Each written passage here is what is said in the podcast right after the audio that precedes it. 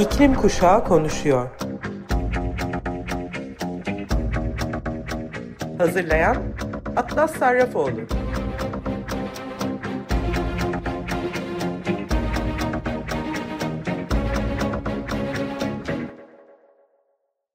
Merhaba sevgili İklim Kuşağı Konuşuyor dinleyicileri. Bu hafta size uzun zamandır içinde bulunduğum bir kampanyadan bahsetmek istiyorum. Uluslararası birçok iklim aktivistinin içinde olduğu bu kampanya Saving Tuvalu şu anda ekipte araştırma ve inovasyon direktörlüğü yapıyorum. Adından da anlayacağınız üzere Tuvalu'yu kurtarmak için çalışıyoruz. Bu ekibe katılmamın sebebi Tuvalu'nun iklim krizinden dolayı batacak ilk ada ülkesi olması. Seyahat dergilerinde gördüğümüz o şahane mavi deniz, mercanlar ve beyaz kumlar olan bir ada ülkesi. Belki de o resimleri gördüğünüzde gidip hiç geri dönmeyi istemediğinizi düşündüğünüz cennet olarak görülen bir tatil yeri. Size Tuvalu'dan bahsedeyim. Gezegenin Vatikan, Monaco ve Nauru'dan sonra dördüncü en küçük ülkesi Tuvalu, Vatikan'dan sonra en az nüfusu sahip ikinci bağımsız ülkesi. Ayrıca Birleşmiş Milletler'e üye olan en az nüfuslu ülkesi. 1978'de Ellis Adaları adını Tuvalu'ya değiştirdi. Pasifik Okyanusu'nun ortasında küçük bir gülümseme yandıran takım adalardan oluşuyor. Kendi dillerinde Tuvalu 8 yan yana anlamına geliyor. Hawaii ve Avustralya arasında 26 kilometre kareye dağılmış mercan atollerinden oluşan Tuvalu adaları o kadar incecik görünüyor ve deniz seviyesinden en fazla 4,5 metre üstünde. O kadar alçak ki dalgaların altında kalabilme ihtimali çok yüksek. Nüfusu 11 bin civarında. Tuvalu aynı zamanda gayri safi milli hasıla sıralamasında da dünyada en son sırada yer alan fakir bir ülke. Tuvalu'nun yıllık geliri 32 milyon Amerikan doları. Kişi başına düşen yıllık gelir ise 3800 dolar. Pasifik'in ada ülkelerinin ana geçim kaynağı genellikle turizm. Fakat Tuvalu'ya ulaşmak o kadar zor ki bir gelir kapısı olamıyor. Tuvalu'ya en yakın merkez olan Fiji'den git gel bilet yaklaşık 800 dolara mal oluyor. Hal böyle olunca da turist olarak uğrayan pek olmuyor. Ancak Tuvalu'nun önemli bir gelir kaynağı şans eseri ortaya çıkmış. İnternetle Uluslararası Standartlar Organizasyonu ISO'nun her yıl için belirlediği ülke kısaltmalarından Tuvalu'nun da internet kısaltması TV olduğundan TV uzantılı adresler Tuvalu'nun yıllık gelirinin bugün neredeyse %10'unu oluşturuyormuş. Yüz ölçümünün küçük olması dolayısıyla adada fosil yakıt kullanan araç kullanımı son derece az. Dolayısıyla endüstride olmayan Tuvalu'nun atmosferdeki toplam sera gazı emisyonu oldukça düşük. Son 20 yıldır iklim değişikliği nedeniyle yok olma tehlikesiyle karşı karşıya olduğunu söylüyorlar.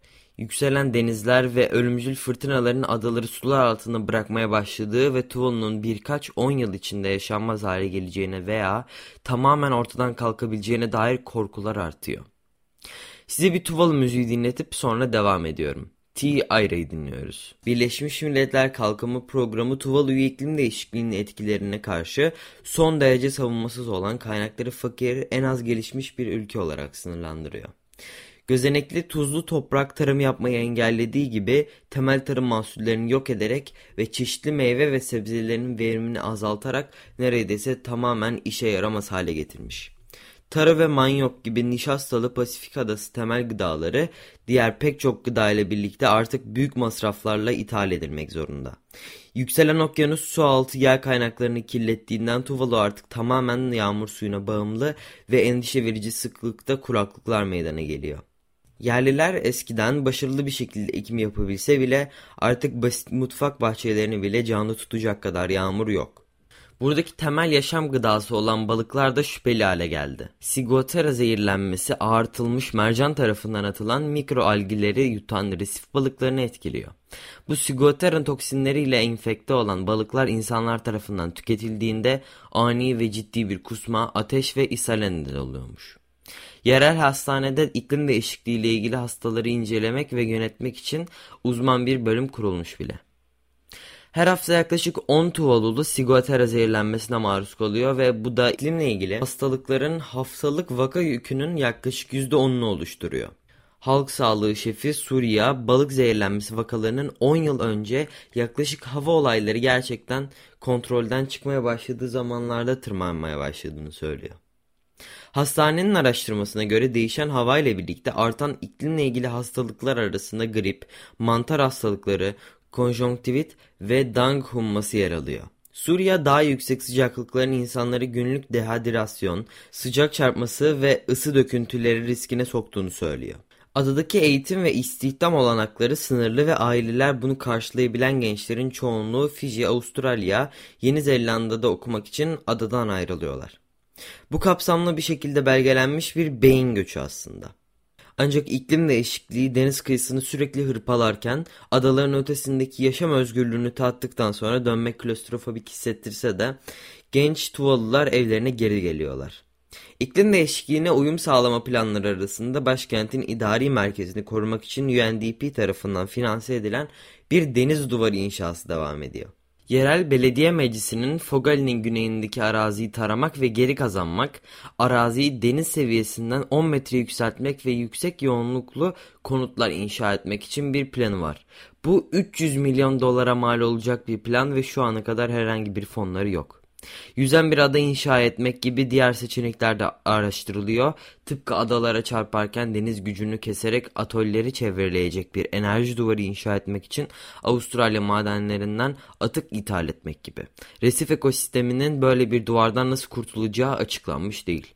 Şimdi geleneksel bir Polinezya müziği dinleyelim isterseniz.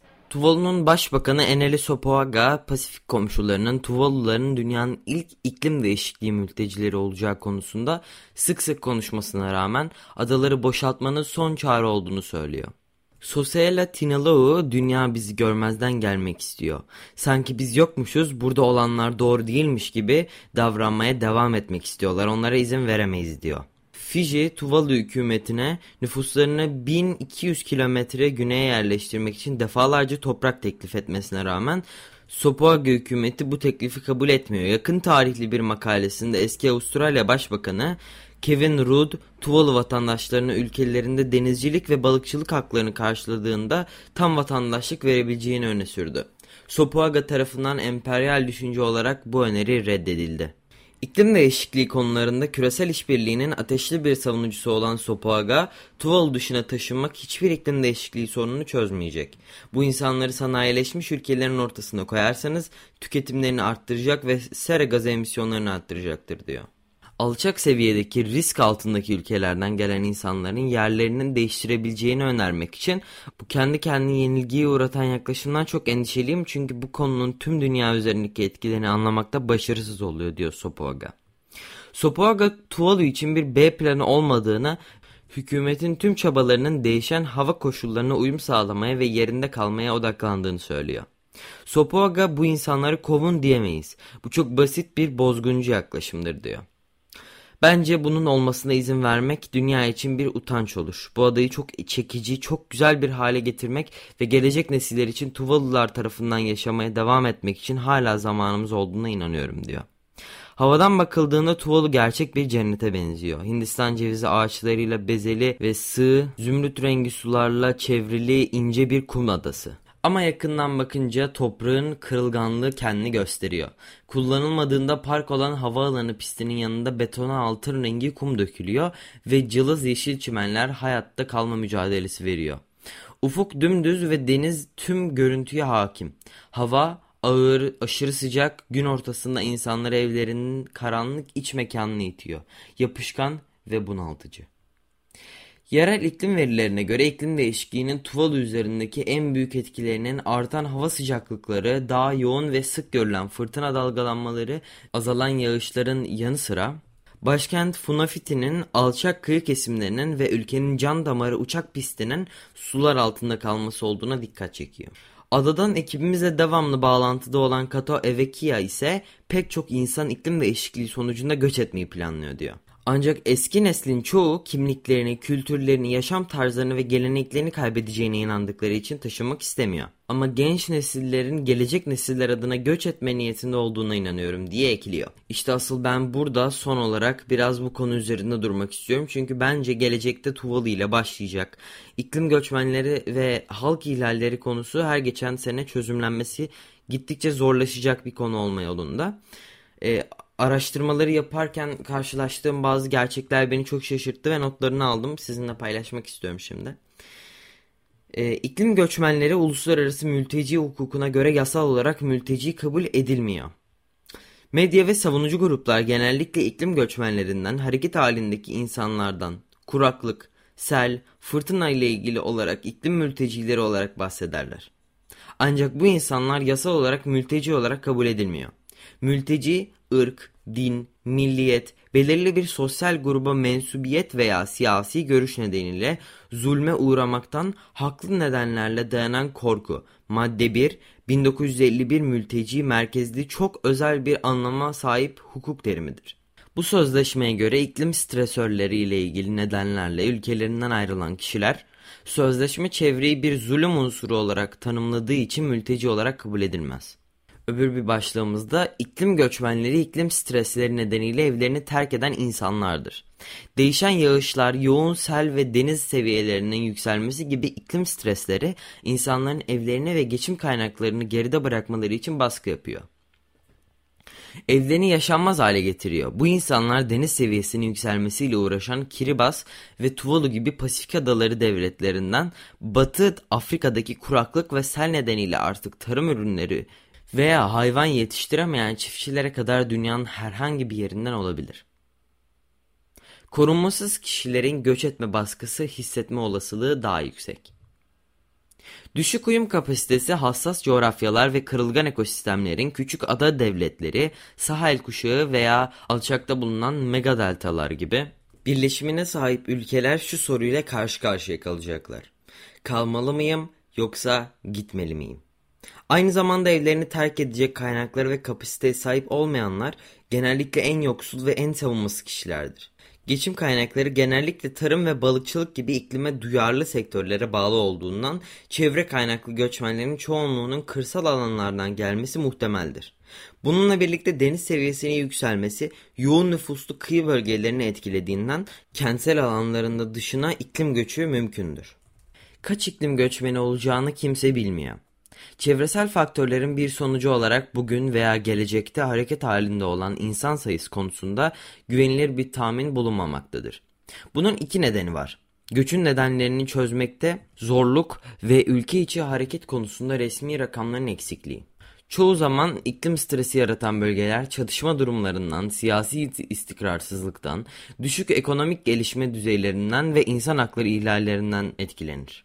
Bu insanların hareketi ve çevre arasında doğrudan bir nedensel bağlantı kurmayı zorlaştırır.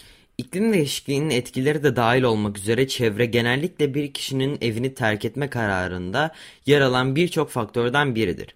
Ayrıca iklim stres faktörlerine doğrudan atfedebilen birçok hareket uluslararası sınırların ötesinde değil. Aynı ülke içindedir de örneğin kırsaldan kentsel alanlara bu hareket genellikle resmi olarak belgelenmez. İklim göçü dünyanın her yerindeki insanların karşı karşıya olduğu bir gerçek. İklim stresleri ve değişen hava koşulları nedeniyle insanlar zaten hareket halinde. Bangladeş'teki tuzlanma istilası çiftçilerin pirinç yetiştirmesine devam etmesini zorlaştırıyor. Ya da Kenya'daki sel çiftlik hayvanlarını öldürüyor ve mahsulleri mahvediyor olsun. İnsanların geçim kaynakları iklim stresörleri tarafından tehdit ediliyor. Çoğu durumda insanlar göç ederek bu stres faktörlerine uyum sağlayacaktır. Bugün anlatmaya çalıştığım Tuvalu'daki iklim krizi bir tek orada kalmayacak. O yüzden iklim krizinin bir iklim adaleti sorunu olduğunu anlamalı ve çözümleri bu doğrultuda yapmalıyız. Haftaya Cuma günü başka bir iklim kuşağı konuşuyor programında görüşmek üzere.